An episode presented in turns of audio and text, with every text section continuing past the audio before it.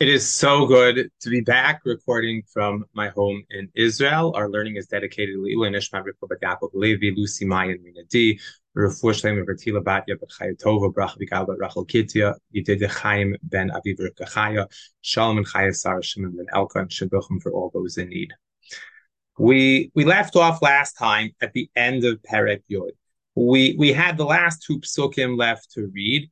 And we knew that the Jewish people were suffering. They were suffering at the hands of the people of Ammon, Ammon, who is a neighbor to the Jewish people. You take a look at the map over here, you see Rabat Ammon is right there. That is the capital of Ammon. And um, it is possibly uh, where Amman, the city uh, in Jordan today, gets its name from. So if you look right around there, you'll see that there's a lot of Jews. You have Reuven, Gad, and Menashe, all of that land. And then there's this thin, narrow little piece of, of property, Ammon. And further down, we have the property of Moab. If you look at the map to the left of that, it's actually even clearer. The Eretz Bnei Ammon is just a thin strip of land. But Ammon presents itself as a as a menace to the Jewish people, and the Jews don't know what to do. So Pasuk Yud Zayin, the end of last week's parak, v'yachnu b'Gilad. The b'nei Ammon come and they camp in Gilad. Now, where is Gilad? Not so easy. If you take a look at this map over here, the one in the middle, you'll see a city called Yavesh Gilad. And if you look at the map, which is courtesy of the Atlas.Mikra, you'll see Mitzpeh Gilad. And neither of those are the same two cities. You can see that is um, to the north of Yabok quite a bit, whereas this is not quite as uh, as far away from uh, Nachal Yabok. These are a couple Nachals that we're going to get back to in a little bit. But over here, you see that there is this place called Gilad. So Ammon collects themselves in in this area. Says Rashi, Nesu they cruise there's a big call out. There's a big announcement. What? You got to come. Anybody that cares, anybody that's interested, you got to come. Why? Because we're going to attack the Jews. This announcement is what does them all in. And the Jewish people come and they are in Mitzpah. So where is Mitzpah? So perhaps, perhaps it's a little bit higher. Maybe that's Mitzpah Gilad right there. Not 100% sure. It could be that it's on the other side of the Jordan or close to it. There is actually a reference to Mitzpah in Sefer Yoshua, and perhaps we're talking at the very same place. That's where Yoshua has like this massive buildup of kings that come to attack him, and the uh, the kings come. Hamilachim ba'im b'Mitzpah.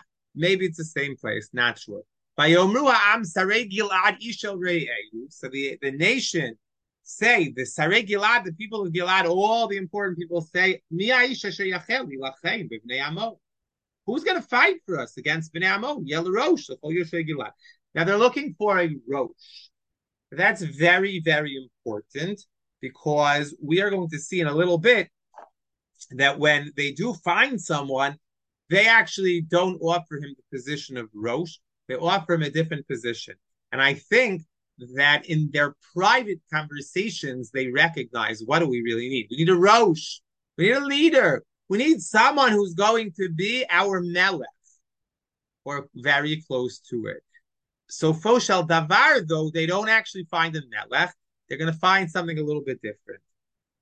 So what happens? Miaish, who is this person going to be? So the Abarbanel says, what are they asking this question? They couldn't find anybody. They need a brave soul that would say, I'm willing to take on the Ammon army. Nobody was willing to do it. They were all terrified. And so they're looking, Miaish, who's going to come and step up and take that position?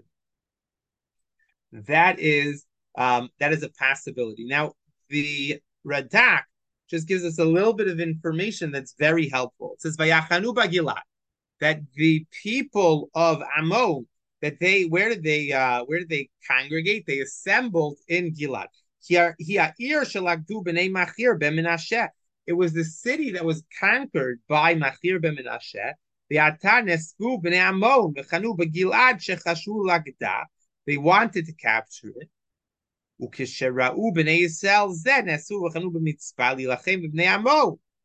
the Jews are like, whoa, what's going on here? So they come to Mitzpah. And when that happens, they then go back to their place. And that's why when ultimately Yiftach is chosen as a leader and he sends the message, doesn't send the message to Mitzpah. He sends the message back to Amon, which should tell you that we have two things going on here. We have a Jewish people that are terrified. They're horrified by the prospect of fighting against this Ammon army. But we should also know that the army of Ammon was not so brave. They see a collection of Jews coming and they scramble back also. So it's just a question of who is afraid, who is more afraid of who. But it seems, seems like the Jewish people are, are terrified. And similarly, you have the fear of Ammon. So everybody is afraid, but there's no leader. Who's going to be that leader? Now let's remember that we're coming off Yair Hagiladi. It took it took a bit to find a graphic that would, I believe, um, convey Yair Hagiladi. I, thought about there's a great graphic of the three amigos with their flamboyant dress as they're riding around on their horses. Never saw the movie, but when you look at it, they don't look like you need to take them too seriously. I guess someone will send me a comment if I'm wrong on my assessment, having never watched the movie. But Rabbi Hattin points out, what do we have here? We have a group of people who are really honestly, they they're they're showmen. They wear beautiful costumes, they have nice nice animals, donkeys, not horses. But that's Yair Giladi. They don't need someone like that. They actually need someone who is going to be a brave warrior. So the question now becomes who has the courage? Who has the inner strength, the fortitude to be that brave person? And so let's introduce ourselves to the first character of Parakut Aleph, Yiftach Hagiladi. We have Yiftach, who's also Hagiladi. They both come from the same Gilad family. Ayaki Borchayo, he is a Gibor Chayil. He's a intense, strong man. Uben Isha Zona. And he is the son of an Isha Zona, which we have to better understand. What is an Isha Zona? Vayolad Gilad at Yiftach. In Gilad, Giladi, he was the son of Gilad. There probably Gilad was a popular name in the area. The cities are named Gilad, Gilad, Yavesh Gilad, regular Gilad. So you have that, that's Gilad. And then also, we the people, Yair Giladi. You have Gilad from the Torah, and now you have Gilad, who is the father of Yiftach. So he gave he he fathered Gilad, not Yiftach. So we have this guy. He comes not from the greatest of stock, but Taylor Isha Gilad lo banim. And Eshet Gilad gives him sons. And they chase Yiftach away. You can't um, inherit in our father's house because you're from a different woman. Says the Rid. He says, Beni Shacheret, our dad isn't even definitely your dad. So therefore, you even though you're the Bechor, interesting, we're about to read Parshat Ki Teitzei this Shabbos. And yeah, that's the the the idea of the the the the the Ben Ha'avad and the Ben Asnua. They're saying you might be the Ben Asnua, but we don't care because you're not even the Ben. What if you're not the father, the son, the biological son of our father? If your mother is a zona, which we'll get back to shortly, then you would not be able to inherit. So what happens? He he runs away because with his brothers, and he goes to the land of Tov. What's the land of Tov? Says the Radak. Adon Tov. There was a guy. He was the boss of the land, and he was named Tov. Says Rabbi Hattin, very similarly to the Abar El, he finds a good land and a good life. That's what happens. Yiftach says, ah, what do I need this? I don't need the Jews. I don't need the headaches of my family. He goes to Eretz Tov. And what happens? He gathers, who gathers towards him? Anashim Reikim. empty men. It's not sound very good to be an empty man. What does it mean to be what what are these anashim reikim? So rake could be they're like bad people, but perhaps another possibility is anashim reikim that they're um that they're belichus. They're not important people because they're not important people. They have no land in a, in a society that they lived in where land was the most important thing. Not having land would put you in a very, very, very uncomfortable place where you have a place of any sort. And so they gather towards Yiftach, Beitzu Emo, and they go out with him. Okay, there's a lot of things to unpack. So first, let's take a look at a beautiful idea by um, Rav Yigal Ariel. Parshat Chayav Shel Yiftach domelo lezeu shel Avimelech. Yiftach's life is actually not far off from Avimelech. Banim tchuyim They both were cast castaway sons to a pilagish of their father. Shem zachu achem achukim. And both of them end up uh, with this great position of uh, of power, which is against the chok hayerusha. He poured blood, so much of it. But Yiftach, no, he only comes back at the bequest of those people from his family. He, he comes into that place from a place that he's deserving of. His, his family asks him to take the position. Avimelech gets the position when there is nobody left because he kills all of them. Avimelech nechtam lenetzach b'shuto. He is forever known for his wickedness. The Ve'eno yodim davar zchuyotav masav yisrael. There's nothing good.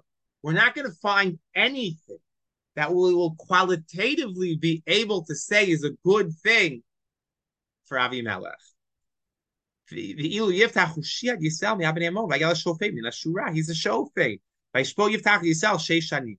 And and the probably the most important line of this whole piece is the notion of Yiftach Bedoro to Shmuel Bedoro, which we really don't have enough time to fully explain, and maybe we'll get to that next time, or when we get to Shmuel. But the idea of Yiftach Bedoro to Shmuel Bedoro is basically saying that you have to accept every leader as they are because that's what the generation gets. And so Yiftach to his generation was like Shmuel to his generation. You don't sit there and say, well, you know, Yiftach was Nebuch, not such a great guy, but Shmuel, wow. No, in every generation, the, the judge is accepted as is. Okay, so the first connection that we have, and there's a lot. We can we can tie Avimelech to so many different stories. Is that Yiftach has a little bit of Avimelech in there. Hasn't come across as a great as a great person. And certainly when we look at his stock, where he comes from. He's a Beni Shazona. He's cast away. He's living in the middle of nowhere. So, who are some of the other people that he might be similar to? So, David Melech is actually similar to this as well. Rabbi Hattin points out that David Melech he also lives in this the out with outlaws in the abyss with nobody around. Why? Because it's a group of social outcasts. Hattin says the godless of a David Melech is because that's who he hangs out with. Those are the people he hangs out with. He understands the great potential that people have.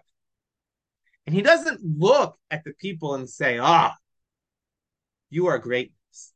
He looks at someone who is a piece of coal. He acknowledges the diamond in the rough.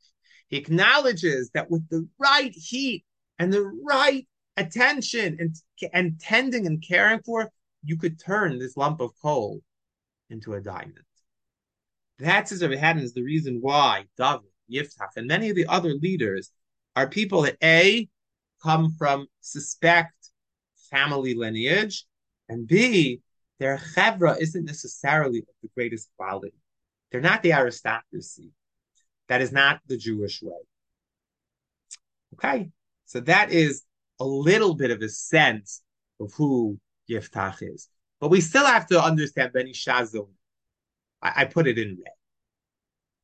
First of all, where else do we have a Beni Shazon? Where else do we have an Ishazon now? So we have an Ishazon now. We've learned it together. It is Rachav Hazon. Rachav Zona is a Zona. And when we when we learned it, we asked the question, what is an Isha Zona? So we suggested back there that probably the main answer is prostitute. That is who she is. But at the time, we suggested that she might have also been a owner of a store, an owner of a uh, a hotel. She served food to the people. So let's I, I assumed automatically that that was not even in the cards. We weren't even going to go there. But if you take a look at the Targum, Targum, you'd have to look inside your Navi. Targum says that what is she bar pundikita, which Abarbanel quotes. Shaita pundikita kmosha tigam Yonatan ben Uziel. She was a an innkeeper. That's his third shot. Um, yeah, sorry, his uh, second shot. So he says the first possibility is an Isha she did not have Kiddushin. She's not a real marriage. She doesn't have a Ksuba. She's a Pilagesh. Because she's a concubine, she does not have full binding Jewish marriage. It's actually similar to a relationship that one would have with a prostitute. Okay, maybe. Second possibility is that it comes from the word mazo, which again we said there is dachuk. It's hard to, to, to accept that, but even more so here, it's a tough one because there's no context. Why would she be a, a, a hotel or a restaurant? So the third possibility, the Barbanel says that she probably was an Isha Zona. Bamarsha Am she might have Zona. There is not a question that she that this kid is Gilad's son. And that's why it ends the puzzle by saying Gilad was the father of this child. Even though it starts off Yiftach Hagiladi, Hayat, Gibor Chayil, you would say Hagiladi, of course. No, the pasuk stamps him and says that Gilad is the son, the father of Yiftach. Shavadai Holid Gilad Yiftach Huayabino. Not a question. Gilad Holida Ben Azek Kodem Sheyaldai Shto Banim Acherimenu. And we should just know that there's no question that this was the first one. Beautiful. Beautiful. Says the Chomatana. Amru betosefta, the Masha Kedu ben Isha Zonayin, Hainu Shaita Bat Yoreshet Mishevet Acher. It's a wild explanation, Chomatana says. He says that he quotes the Tosefta that says, what is an Isha Zonah? She is from a different tribe. Got to wrap your head around that. Right? We talk about intermarriage as Khalila, someone marries out. A Jew marries a non-Jew. But there are some Jews that would say an intermarriage is if Khalila, me from whatever I am, my type of community, marries into a different community. Ashkenazim to Sfaradim, Hasidim to, to, to, to, to more modern. I, I don't feel that that should ever, ever be in that context. But could you imagine? That's what we're talking. Intermarriage. A zona is if I go out and I shave it. But why? Because the idea is that if I marry out of my shevet and then I have a kid, now imagine you have Gilad and his wife. Now he's from Gilad Menashe. Let's say she's from a different shevet. She's from, I don't know, Ruve, Gad, Ephraim. And they married. And they have one kid who's Yiftach, Yiftach Giladi. Okay, so what's going to happen? So obviously, he's going to take keep it within the Gilad family. But what if what if this kid dies? There's no brothers, whatever. There's the possibility that the land will be ne'ekar and will switch tribes. That is the idea, perhaps, of intermarriage, of a zonah, pulls away. All right, a zonah is a woman that she's she's zar, she's strange to the person. Now that that still is hard, but that mikra says actually in the world that they lived in, the tribe came first and a woman from a different Shevet challenges it. And therefore they look and say, Our father, he can't have a wife that's not from Minat from Menashe. Yiftach, you're gone. We're sending you to Eretz Tov. Continues our psukim. Pasach Hey, Dalit, Vayim Yamim, Vayilachmu, B'nei Amon, Yisel. And then it was a time when Gilad, when Ammon was fighting with the Jewish people. This is uh, saying that uh, the this happened when we're, we're, being told this is the context. Now all of a sudden, Shadusi Yiftach, they go to get Yiftach from Eretz Tov. Now we have to understand why is it that they want Yiftach.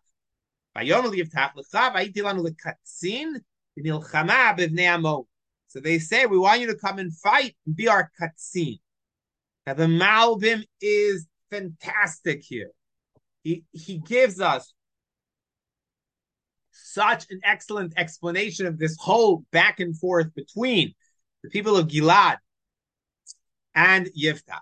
They say to him, we want a katzin. Now, if you remember way, way back in the, at the end of last parak, they said, now who will be a katzin? But mi aish asher yacholi lachem via lerosh. Lerosh, they're looking for a rosh, but now they say they're looking for a katzin.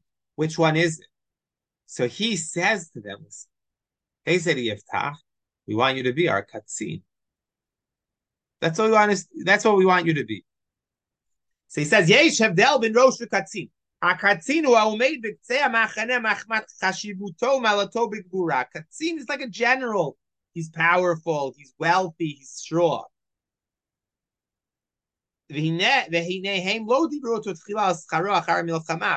They're only talking about the present. Right now, we need someone who's going to be the katzin.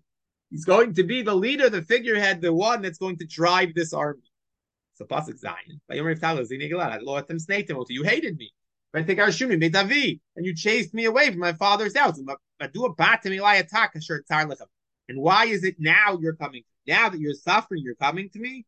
So he says, says the Malbim, what is he saying? You're telling that I'm going to be katzin because I'm important. You only called me because you need me, not because of my chashivut.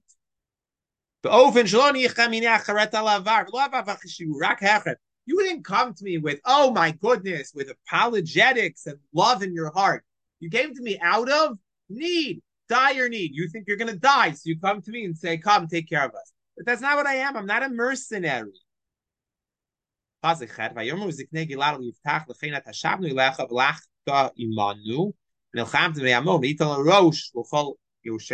what do they say? This is a big concession on their part. The Zikne Gilad come to Yiftach, what do they say to him? If you come and join us and win the war with Bnei Ammon, you could be the Rosh Chol Bnei Gilad. Ratzalo Marimet Kidvarecha. Ki Mikodem Sanenu. We hated you. We're bad to you. But now we come back with love. If you win, the victory will be yours. And will be obligated. And you will be the, the, the Rosh upon us.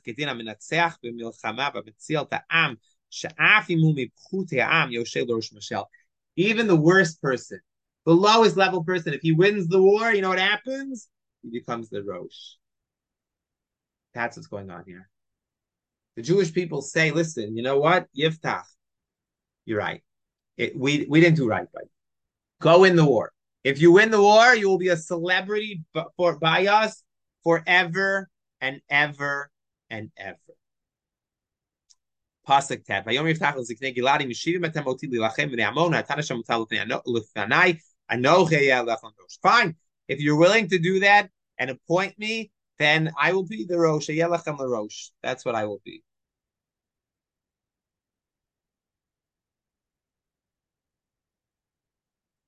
So it seems like there's a possibility that he's actually saying, I don't want to win the war. I want to know that I'm that anyway.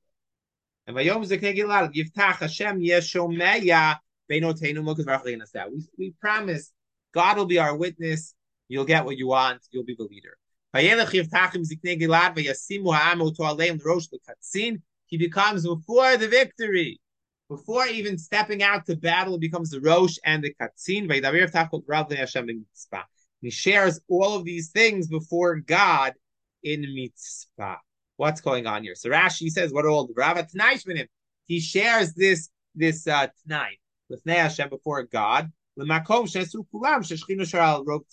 all the Jews are there, God is amongst them. He's not really saving, sharing to God, he's sharing people. But God is the witness because God is present there.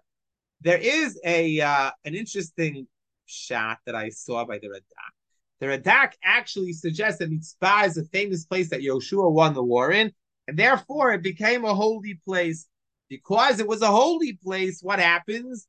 There is it's the Beit Hashem. And in the Beit Hashem, he shares this with them.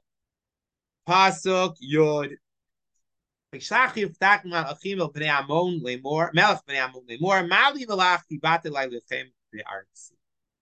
Yiftach sends a message to them saying, why do you, why do we need a fight? Why? Why are you doing this? Mali Valach, why do we need a war? I omer mouth ben amon lachif.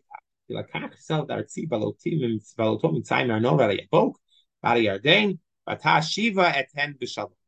So the king of Ammon says to the the messengers of Yiftach, you know why? Because you took my land. When you went up to Egypt, but when you came out of Egypt, when the Jews came out of Egypt, they took the land, the Arnon Vad Yabok Vad Yardain, and now we want to give it back to us in peace. You walk away, give us that land. We don't want a war. Now, remember at the beginning, we said that Ammon, the land of Ammon, is a thin strip of land. There was not much there, just a thin strip right there. But Ammon wasn't always like that. You see, Ammon, once upon a time, resided. Moab was there, and Ammon had all that. All that. But something changed. To understand that, we have to take a look at this map. Uh, ArtScroll in the back of the the the uh, the Crow's Gedola's Nach that it put out has beautiful pictures and wonderful maps. So take a look at the map. There are four Nachalim.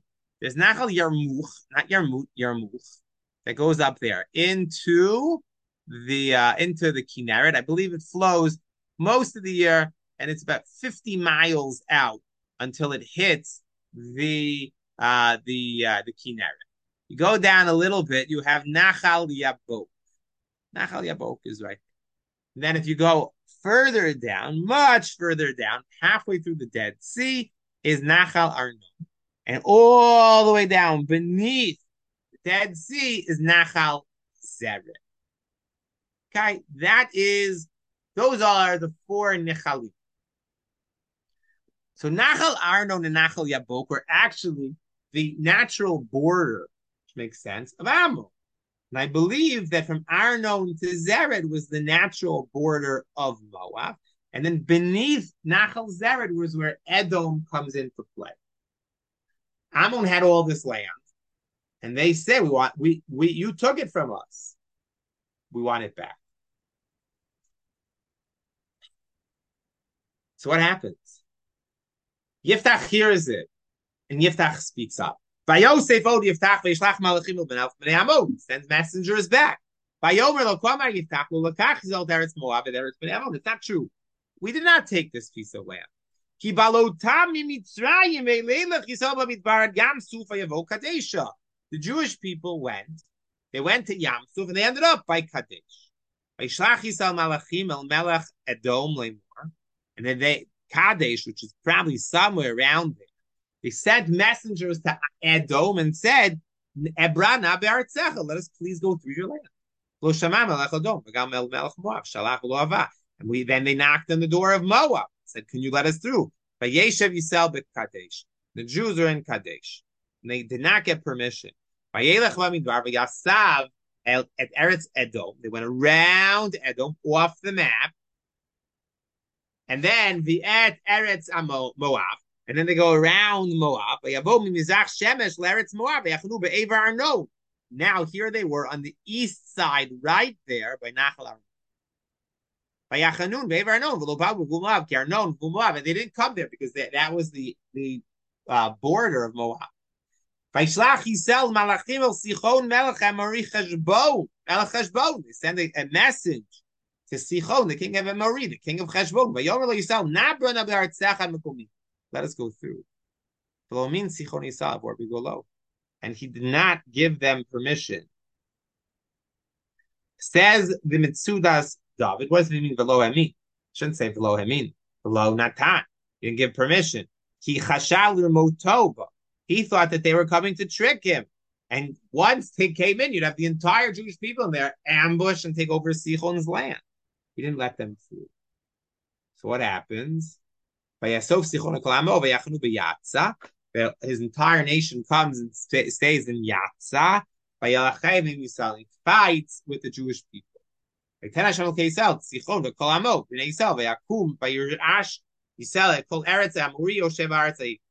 But we won the war. The Jews won the war. They took over that whole piece of land from Yabok to Arnon, from Yarden till the Midbar. Israel, Ori Shetayim Ori. He conquered it. Now Moisel Batati Rishenu. He conquered it. It's ours. And this is the message. Now he's not done with his message. But we have to ask the question: Who cares? What does does Amon really want to hear this? Is Amon going to believe this?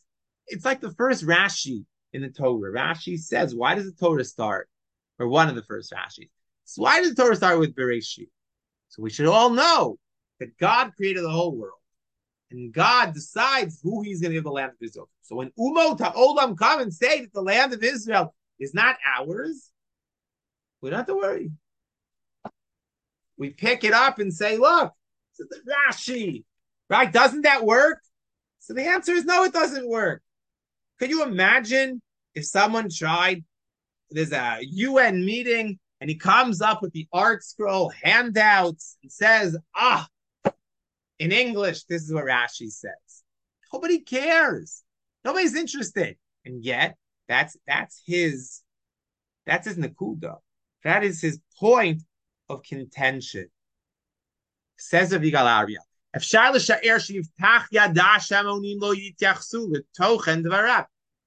knew that they wouldn't listen, both in Inyanim. This speech wasn't going to do anything. Lachatz morali psychology. He actually wants to share with them it's a moral and psychological warfare. אולי רצה להשיג באמצעות המשא ומתן המדיני הישגים משניים, להרוויח זמן ולפרסם את שינוי ההנהגה בישראל מתוך תקווה שירשים את המונים. Maybe it's a stall for time. Maybe he's hoping to try to explain to them the historical, philosophical, the moral piece to this whole thing. אבל אולי ראה יפתח ערך בעצם מסקור הדברים. דיבר עליו פרוטוקול היסטוריה, והדברים אמנם לא יועיל בהקשר הצבאי הם חשובים לחינוכו של עם ישראל עצמו. Maybe, says Rabbi Yigal he's not talking to Ammon. Ammon's not going to listen, and he knows it. But he says, you know who's going to, you know who needs to hear this? The Jews. The Jews have to hear this. המלחמה עם המונים נקרה מהקשרה המקומי הצר ושלום מאבק היסטורי בין ישראל להמון ומואב מאבק טעון ועמוס משמעויות שהתחילתה ואף לא יסתיים בסיבוב הזה. It is so deep and so far back that this goes. Yiftach says, I need the Jews to hear it. And I need the Jews to appreciate what exactly is going on. The deep historical claim the land of Israel. It's a fascinating way to understand these psukim. Pasuk Chav Dalit. Hello, et asher yurishcha Kemosh loecha koti rash kol asher yurish Hashem elokeinu mipanenu otonu otoni rash. Whoever, whatever Kemosh, the god of Moab, but Moab was there at the time Balak Melech Moab. None of these things, they, they, the Kemosh didn't work back then. Maybe that's why it's referencing Kemosh. Meshech Chochmas, beautiful explanation. It says Kemosh is written Yorishcha in the future. said what God has done, God has done. But maybe in the future, Kemosh will come back. The shtach. That's really what it is at the idol worships. But if Kemosh could do it, it's great. Vata tov tov ata mi balak mit sipor melech moav harov rav im yisal im nilcham im nilchom nilchaman bam. If you fight with us, you're no different than Balak. You're not any better. We've been here for 300 years. 300 years you didn't say anything. Now all of a sudden you're looking and saying historically it's ours. It's it, it's a claim that's worthless. Side note, says Rabbi Hattin that this is probably the best historical information on the number of years since Yoshua came into the land, about 300 years. But I think the key piece here is that what what we need to understand is that Yiftach is speaking to the Jews. He's trying to explain to them that this is your land. And you can't listen to the Ammons of the world that are going to tell you that you don't have a legitimate claim to it. You do. God promised it to you. It's yours. I didn't do anything wrong to you, and you are starting up with me. Let God be the judge and discern between the Jewish people and Ammon. He didn't listen.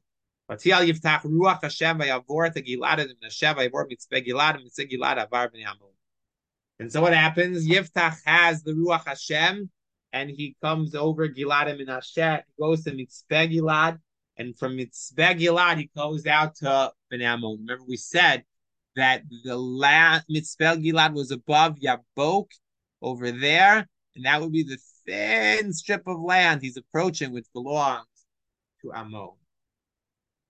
Yiftach, of course, is more famous. Yiftach is famous not for the war, but for one thing he does at the war, and that is pasuk lamed, and with that we'll end. V'idar Yiftach neder Lashem v'yomar naton titein Epinei Amon v'yadi v'yayu tzesher yitzei midaltei beiti l'krativ two psukim.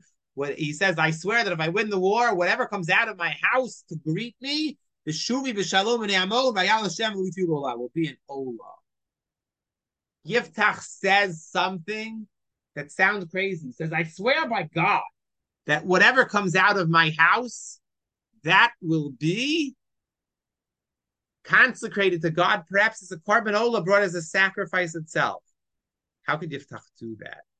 That is what we're going to try to understand next time. We're going to learn the end of Perek Yud Aleph more in depth and then we'll do Perek Yud Bet. Thank you so much for joining us once again. Have a great week and keep walking in the ways of the prophets.